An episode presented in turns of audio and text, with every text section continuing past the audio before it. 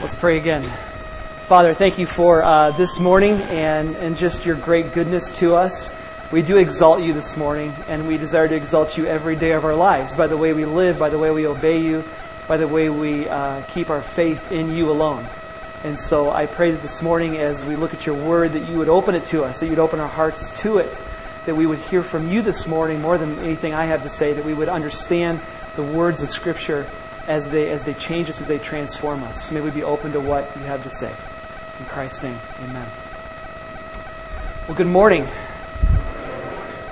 It's wonderful to finally be with you uh, as the senior pastor this morning. Uh, we have a lot to be thankful for, I'll tell you that. First of all, um, we've been the recipients of numerous phone calls, emails, and letters welcoming us here. Uh, we've received uh, helping hands to help move us in. We've received gifts of food and cookies and bread and uh, gift certificates to restaurants and grocery stores and cookies. Wait, I already said that. Um, uh, we've received a lot. We've received a lot from you, and we felt very loved and welcomed here as we moved in. Uh, very overwhelmed by your love. So thank you for that. I should say that first of all.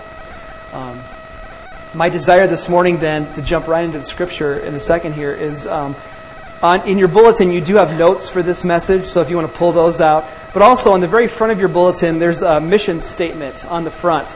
And what I really wanted to do the first three weeks is just go over the mission statement. You know, three weeks, we exist to connect people with God through Jesus Christ, grow to be like Christ, and serve others. And I thought, what better way to start preaching here than to say, this is what we're about? This is what the church is here for. This statement on the front of our bulletin is our promise to the world. It's our promise to Three Lakes. It's our promise to surrounding communities. This is what we say we're going to be doing. So if we're not doing what's on here, then we've lied. So I thought this is an appropriate place to start with the front of the bulletin with the mission statement. So I thought this morning we'd start with we exist to connect people with God through Jesus Christ. Let's talk about connecting people to Christ. That's what we're here for. So, to start out, I want to talk like this. I think there's two kinds of people in our society. There's people that are a little more objective and people that are a little more subjective. Let me talk about them real quick. Let's be objective Bob over here, okay? Objective Bob is someone who is very concerned with reason and intellect and, proving it. He wants to know, as far as Christianity goes, can you prove it? Is there good evidence for believing what you all believe? This is Objective Bob. He, he's a mind guy. He wants to think things through. If Objective Bob becomes a Christian, guess what kind of worship songs he likes to sing? Hymns. He loves the hymns because he's thinking about the deep theology in them and they're ministering to his soul. That's Objective Bob. If you talk about what kind of books Objective Bob likes to read, maybe the one that even maybe the one that caught his attention and led him to the Lord was something probably like evidence that demands a verdict. He wants to read a book that shows the proofs of Christianity. Or, or maybe a book that I've grown to love, um, Seven Reasons You Can Trust the Bible by Erwin Lutzer. Give me the reasons this is a rational faith. Show me. And, and I'll buy into it. That's objective Bob. On his worst day, on his worst day, objective Bob has no heart. All right? And I'm not saying all people that are objective have no heart, but, but Bob says, keep emotions out of it. Keep feelings out of it. Just give me the proofs. Just give me the facts, and I'll take a look and I'll think about it and figure out what's truth and what's not. All right? On his worst day, Bob doesn't let feelings enter into things. Over here, we have subjective Steve. Okay? Subjective Steve. Now, Steve is a feelings guy. He's an emotions guy. He wants to know what feels right. Does Christianity make sense? Well, does it square with what happened in my past? Does it square with what I know about Christians? Do I have good feelings when I think about Jesus in the church? That's subjective Steve right there. How, how do I take things in? What have my life experiences taught me up to this point? And I'll look at those things and, and, and think, of, I'll still use my mind to think about them, but, but I'm going on what feels right to me. That's subjective Steve.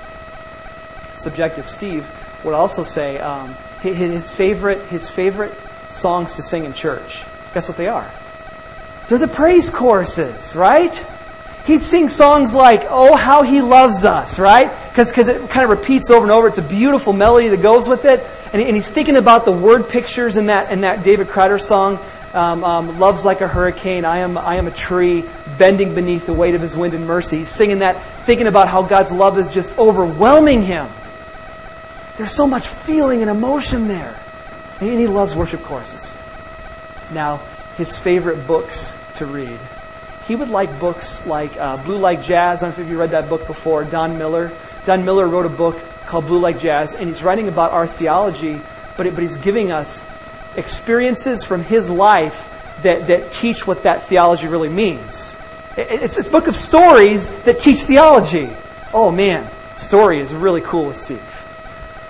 Steve would also probably like a book like um, The Shack. That was another popular book that's been out recently, The Shack. It's a fictional book where a guy experiences deep loss and he goes out to this shack in the woods and he meets with God himself. He meets with the Trinity. I don't, I don't recommend the theology in the book at all. I think there's some major problems with the atonement as it's presented in that book. But it's a page turner. I mean, it, it's a riveting story, even if the theology is a little messed up.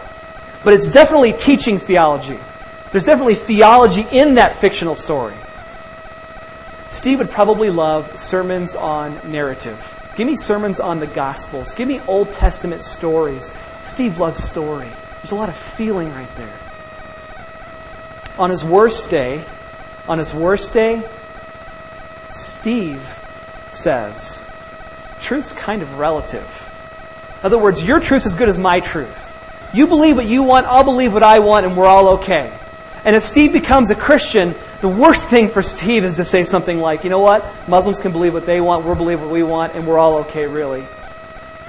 Uh, we're not. But that's Steve on his worst day. I think we all exist on a continuum here. Okay? We all lean one way or another, but it's not fair to say emotions don't enter into our faith at all. Because let's, let's admit it, when you open the Bible and you study it, you're using your mind, but you're bringing all of your life experiences in with you. You can't turn those off. You can't say, this morning I'm going to read the Bible and turn off all emotion and just be a robot as I read. You can't do that. You're a person and you have a mind, you have emotions, you have a will, and you bring all that when you read the Bible. Now, as you might have guessed, I think our culture is leaning this way. Okay?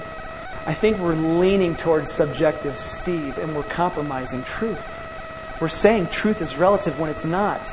Muslims and, and Christians are not on the same level because we have the true faith. Okay? This there's some issues here, but this is where our culture is leaning.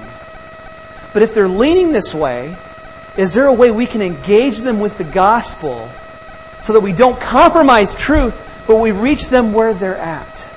That we reach the Steves and the Sallys, as subjective as they are, with the gospel. That's what I want to take up this morning. So if you would turn to John chapter 9, that's what we're going to talk about. John chapter 9.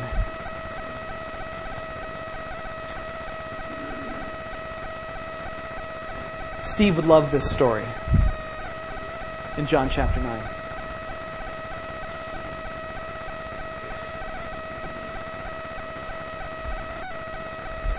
Now, Steve loves questions more than statements. That's kind of a postmodern subjective sort of thing, you know? Uh, and uh, so, in light of that, I don't usually do this, but uh, every point I'm going to make is going to be in the form of a question, because Steve love, loves questions. If you love questions, maybe you're a little bit like Steve. Um, we'll see. We're looking at John chapter 9, starting in verse 1. This is the story of Jesus healing a blind man. Now, I'm sure you've all heard this story. Uh, if you've been in Sunday school for most of your life, like me, you've heard this. Jesus heals a blind man, and then he goes and the Pharisees say, Who healed you? You know, they're, they're getting all angry and, and they're mad at Jesus for healing. And, and uh, here it is, verses 1 through 7. Verse 1. As he went along, he saw a man blind from birth. His disciples asked him, Rabbi, teacher, who sinned, this man or his parents, that he was born blind? Neither this man nor his parents sinned, said Jesus, but this happened so that the work of God might be displayed in his life. As long as it's day, we must do the work of him who sent me. Night is coming when no one can work. While I am in the world, I am the light of the world. Having said this, he spit on the ground, made some mud with the saliva, and put it on the man's eyes. Go, he told him, wash in the pool of Siloam. This word means sent. So the man went and washed and came home seeing. The first thing that strikes me about this passage is the disciples see this man that was born blind and, and they see it as a good opportunity for what? To help him?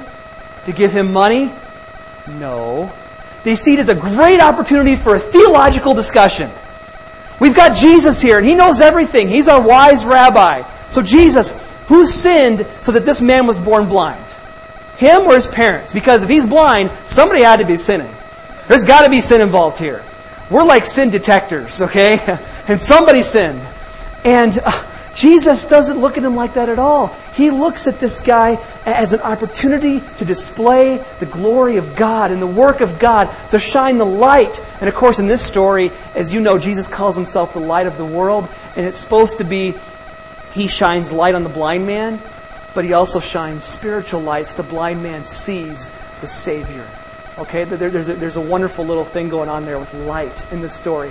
But Jesus sees him with compassion. It's not as an, oh, let's talk about this guy and figure out the theology behind it. Let's do the objective thing and talk about all the ins and outs of his blindness and sin. He doesn't do that. He sees him with emotion, with compassion, with, with everything this man needs. This is a chance to shine God's light in this man's life and do something amazing for him and for everyone around to see it. So, first question this morning, and next slide, is Are we as a church obsessed with sin or with mercy? Are we obsessed with sin or with mercy? Because as I read the Jesus of the Gospels, he dealt with sin, and most clearly in, in, the, in the sin in the religious leaders' lives. You saw a lot of that. But when it came just to everyday tax collectors and sinners, I see a ton of mercy and compassion. You're in need. I want to show you the light. I am the light of the world, Jesus says. And I want to shine on you. I don't want to be the church that's known for everything that we're against. Oh, you know Three Lakes Church? They're against this and this and this, and they hate that a lot. I don't want to be known for that. I want to be known for everything that we're for. And yes, we are going to talk about sin, and that's going to make people uncomfortable. I get it. I get it. But I want to be the church that's more than anything else, we're known for what we're for. And we are for the mercy of God that covers over our sin. That's who we are. You have a verse in Romans in front of you. I'll call your attention to that really quick. If you ever read Romans 1, and I think I alluded to this the day that I candidated, um, the Sunday that I preached. If you ever read Romans 1, you get this, this feeling of God's wrath is being displayed from heaven against the sins of mankind. And, and Paul's going. I mean, he's got a list of sins.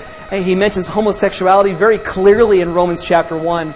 Men have given up um, natural relations for this, what is unnatural. And I can see the Jewish person reading this. I can see the Jewish person in Rome reading this and going, Paul, let them have it, you know, give it to those Gentiles. They need this in Rome. They need it. And we need it in this culture. No doubt.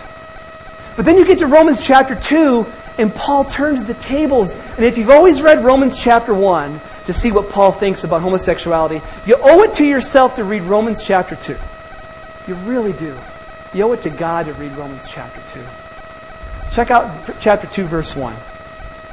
After all of the sin and all the stuff God is angry about, and all the judgment in Romans 1, Romans 2 comes and it says, You therefore have no excuse, you who pass judgment on someone else. For whatever point you judge the other, you're condemning yourself. Because you who pass judgment do the same things. Now we know that God's judgment against those who do such things is based on truth. So when you, a mere man, pass judgment on them and yet do the same things, do you think that you will escape God's judgment? Or do you show contempt for the riches of his kindness, tolerance, and patience, not realizing that God's kindness leads you towards repentance. Not realizing that God's kindness leads you toward repentance. We have to talk about the bad news to get to the good news. I understand that. We have to say that sinners do go to hell and that God does have wrath for them on the last day. But we quickly move to the mercy of God, the love of God that says, I don't want you to go to hell. I desire that none should perish. Come to me, and I will give you life. I will give you this living water. You'll never thirst again. We move to the mercy of Christ that would die on a cross for us dirty sinners. So, are we obsessed with that mercy? Or do we like to just go off on sin? We talk about sin and talk about sin and talk about the way the world is. Or do we pray and weep with the sinner that's going the wrong way?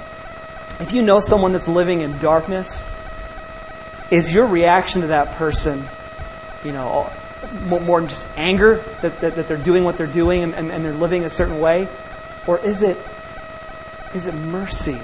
Is it desire for them to see the light of Christ? This is what God is doing in us. And kindness leads people towards repentance.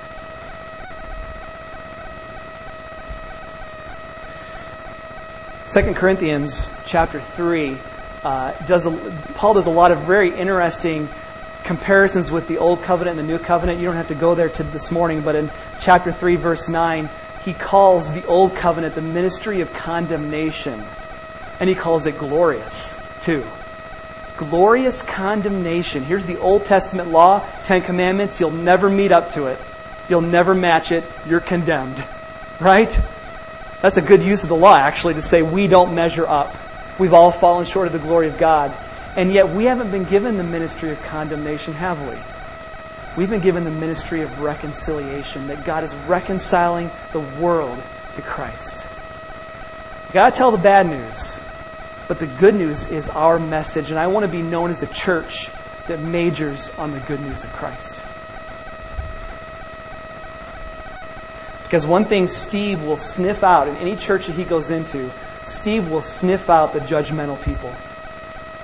And he'll just say, you know what? They're all hypocrites because they all sin too. And that's pretty much the truth because we all sin. We might as well own up to it. But we're growing in holiness. We're being transformed day by day by the mercies of God. So, here it is. By the way, the Romans 2 thing also encourages us to look at our own sin more than other people's sin. I think when Jesus said um, the, plank and log thing, you've got this log in your eye, this two by four sticking out of your face, and you're worried about the speck of sawdust in, in your brother's eye. Um, I've always wondered about that. Did Jesus really mean that I'm like murdering people and, and, and my brother over here is just telling a little white lie? Like, am I doing really bad stuff and he's doing really small stuff? That's why it's a speck? Or did he mean that when I consider sin in general, my stuff should all look ugly?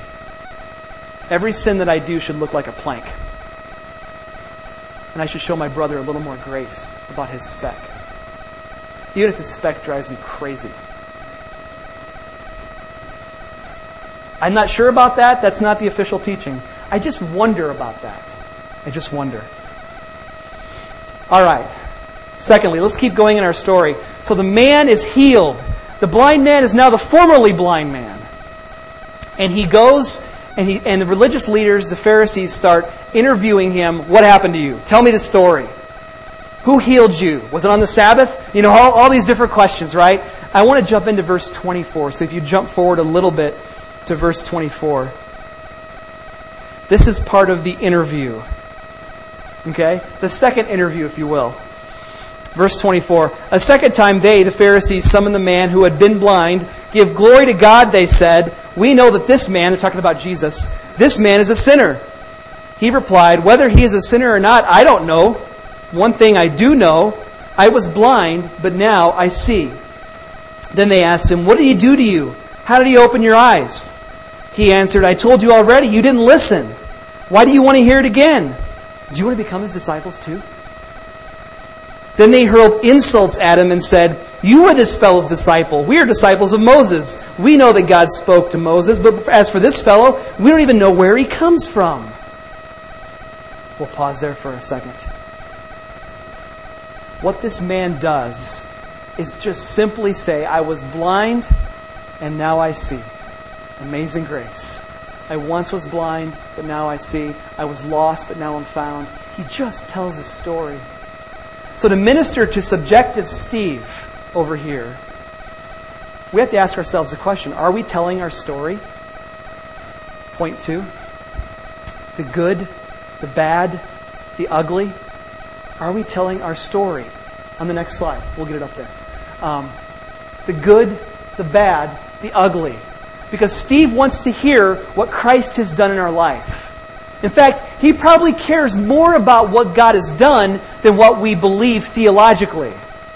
He probably doesn't need the statement of faith right off the bat from us, as important as that really is. What we believe is of importance. Watch your life and doctrine closely because you'll save both yourself and those in your hearers, Paul says to Timothy. Doctrine is important, but Steve wants to know how's it working out for you? Yeah, I know you believe all that stuff, but how's it working really? So we tell our story. We talk about our failures.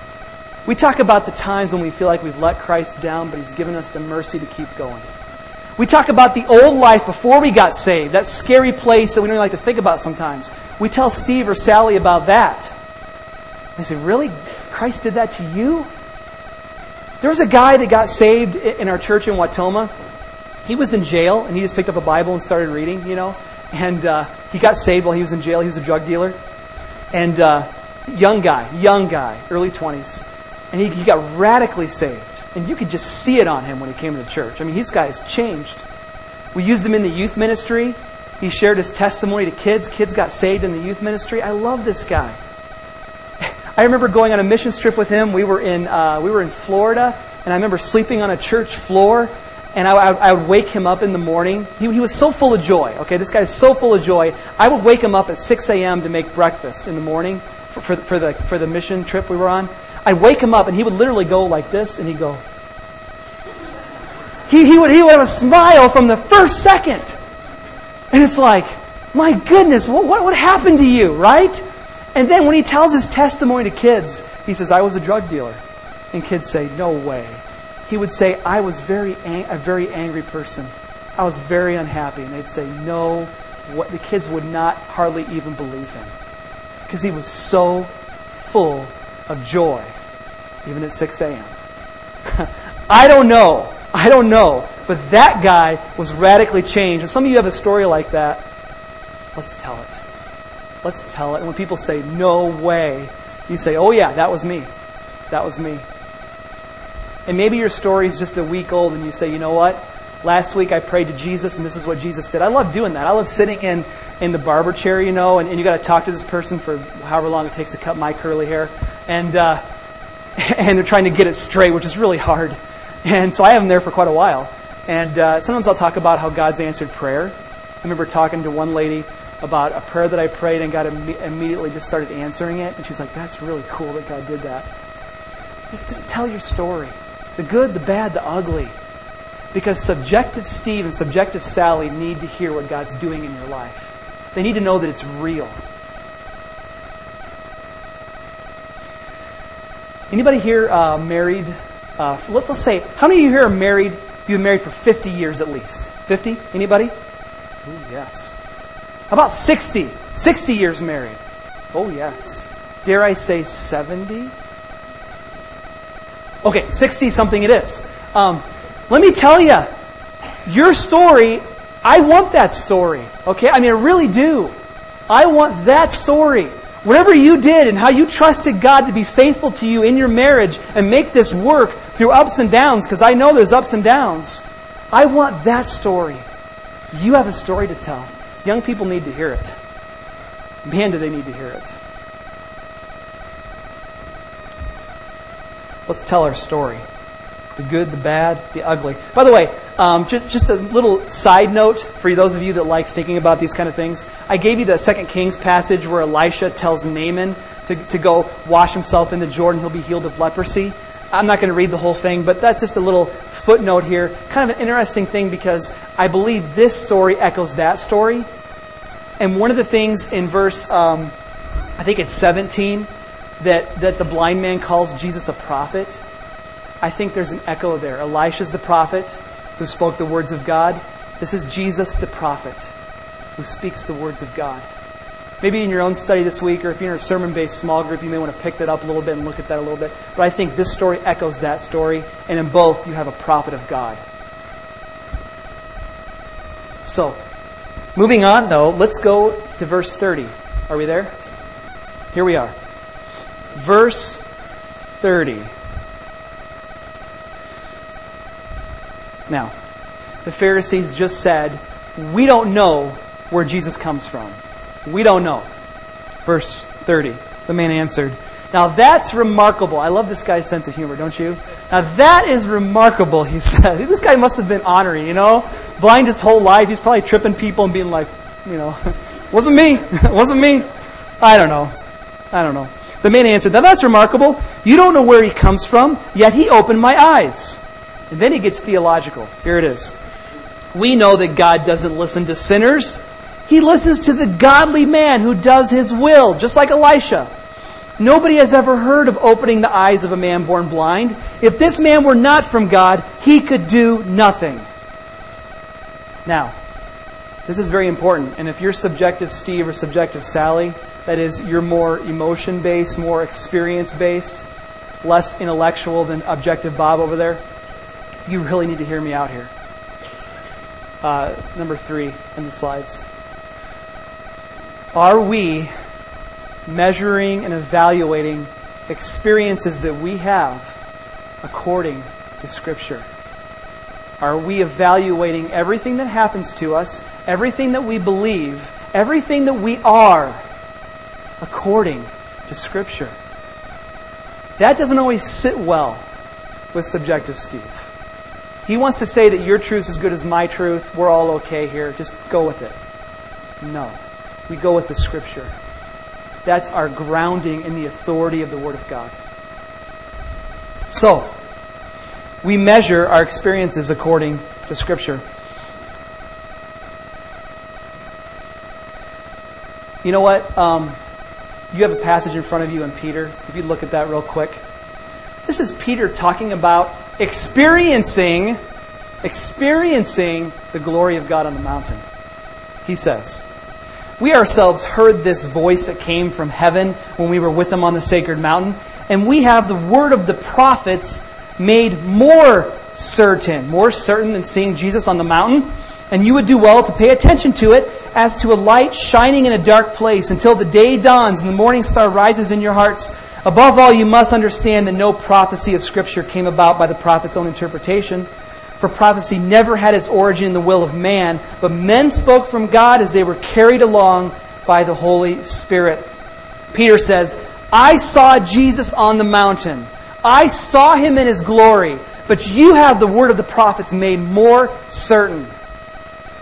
Seeing Jesus in his glory, word of the prophets. Do you see the deep respect that Peter has for Scripture? Think about Jesus. Jesus talks about the, the parable of the rich man and Lazarus, right? Uh, rich man and, and Lazarus is poor. They both die. The rich man goes to a place of torment. Lazarus goes to paradise with Abraham. And Jesus is telling the story, and the rich man says, Abraham, if you could just send Lazarus back to warn my family, back from the dead, so that my family doesn't come to this place of torment. What does Abraham say? They have the prophets. Let them listen to the scripture. No, no, no, no. Rich man says, they, they, they have the prophets, they, they don't listen to them. And Jesus says, if they don't listen to the prophets, they won't listen to a man who's come back from the dead. Guy coming back from the dead, that's some good proof about God. Scripture. You see what Jesus does? He elevates the Bible as the main authority for what we believe and who we are. Nothing trumps Scripture. That's our final authority in all life and all matters of godliness. That's in our statement of faith, too, in the Free Church, by the way. That's it. So, if you're looking at life and saying, well, I feel like God wants me to do this, I feel like He wants me to do that, I feel like God told me this on Monday, I don't deny that the Holy Spirit works and, and puts impressions on our heart, but do you measure them against Scripture? Because sometimes our emotions can get the best of us, and what I want to do and what I think God's telling me can be two different things. I measure what's going on in my life to Scripture. And you know what? There's something beautiful about this because it really turns in the subjective person's favor. Faith. Faith. I believe the Scripture is the Word of God. Can you prove it? 100%? Can you prove that God exists 100%? Have you seen Him? Did you see the risen Savior? There's an area of subjectivity here where I believe because I believe and God has shined His light on me and I know it's true. There's power in it. I know it's true. And you can't talk me into it. I just believe it. There's an element of that in our faith. I think, we need to, I think we need to be okay with that. I accept the scriptures as the Word of God. I know there's proofs. I read the books. I know we have a hundred reasons to agree that this is the Word of God. But I accept it regardless of whether you found a mathematical error in 2 Chronicles 3. Okay? I really do. I really do. And subjective Steve needs to hear that too. Faith. Remember what Jesus said to Thomas? Thomas says, I need proof. Objective Thomas. Give me the proof. Okay, here, here you are, Thomas. But blessed are those that have not seen and yet believe.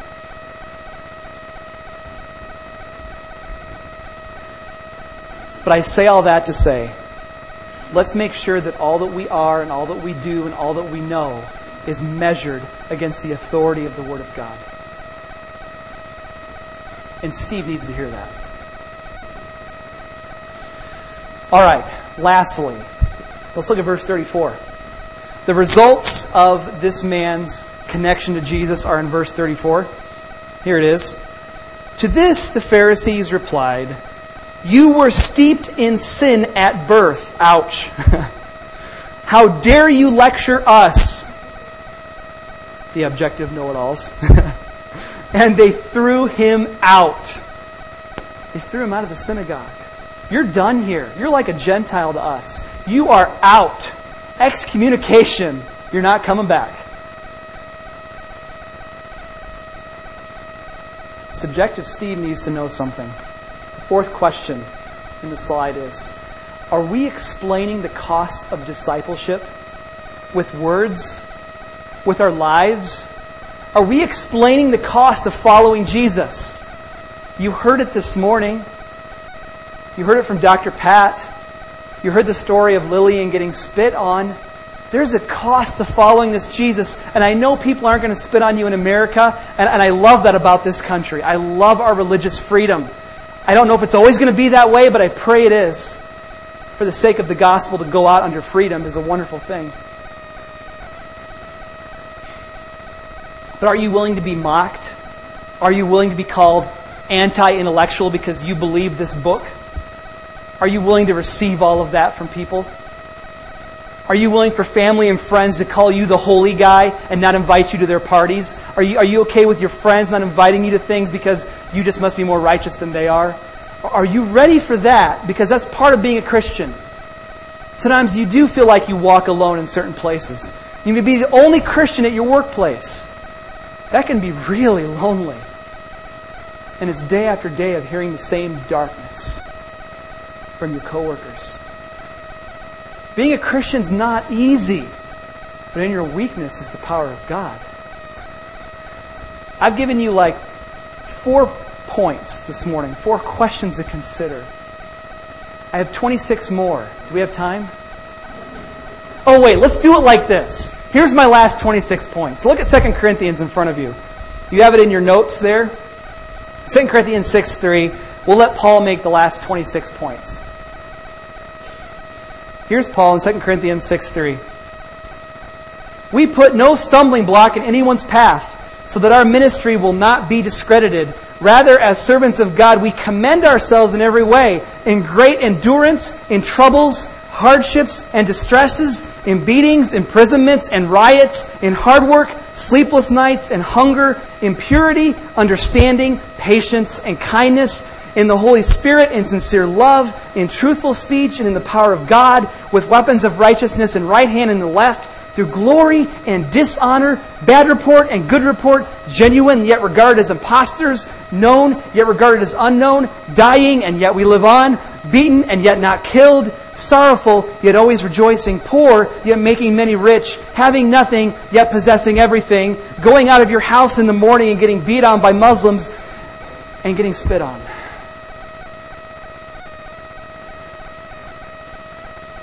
Was there 26 there? I didn't count. I'm sorry.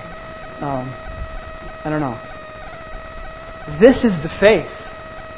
This is the faith. And subjective Steve needs to hear that life isn't all rosy once he comes to Christ. He will have inner peace and inner joy like he's never known. He will have those things. But he's going to get some flack. He's going to get satanic attack. Parable of the sower makes that super clear that if you give your life to Christ, Satan loves to come like a bird and just pluck that seed up. Satan loves to send persecution your way as soon as you think you're in. Here it comes. Don't tell Steve life's rosy once you accept Christ. His life's hard, but God is good. And God will be with Steve and with Sally every step of the way. And that's the amazing thing that you tell Steve. You take up your cross and you follow Jesus, and you realize He's with there, shouldering the burden with you.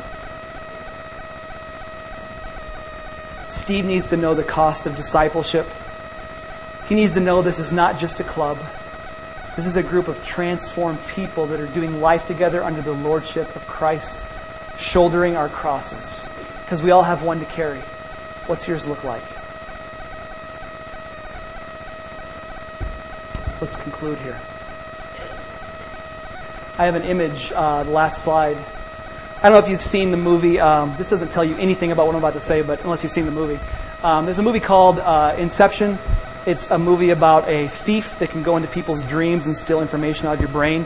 Objective Bob fears that. But um, anyway, he can go into your brain, he can go into your dreams and, and steal information from you. And so it's kind of like the movie takes place in a dream. It's sci fi, it's interesting, it's very postmodern, it's very, even very subjective you know, in the way you see the movie. I'm watching it in Stevens Point, right outside uh, the college campus at the theater, and I'm sitting there with a bunch of college students, okay? And you get to the very last scene of Inception. And something happens in the last scene of the movie, this is the last scene, that makes you question everything that you've seen up until that point.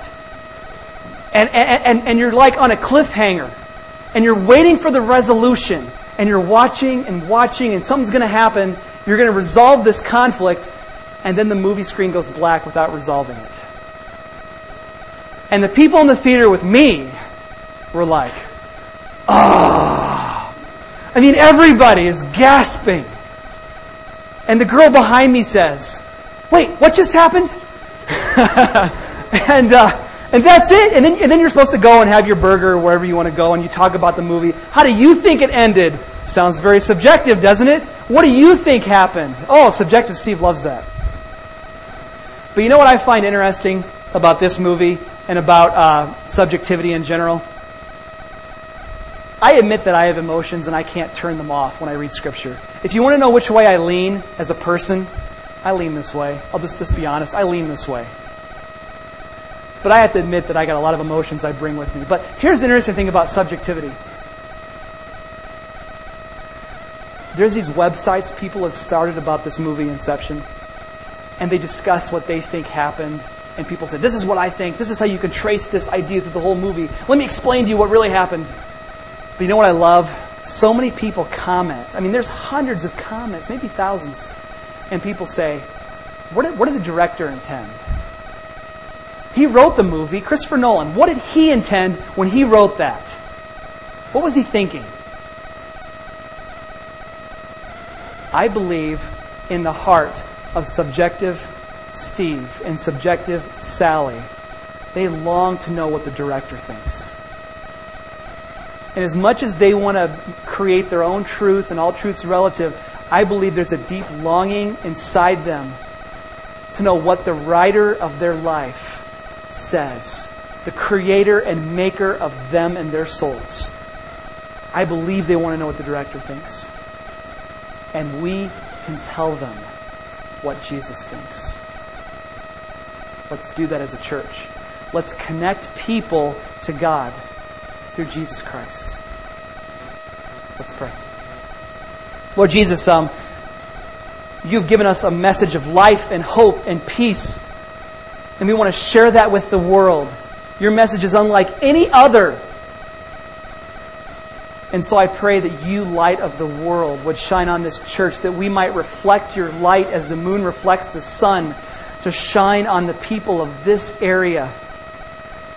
I pray for Dr. Pat and Lillian and others in Egypt that are suffering, that they would shine the light of the gospel of Christ on the people there that need it so badly. May we as a church fulfill our mission and keep our promise to connect people to God through Jesus Christ.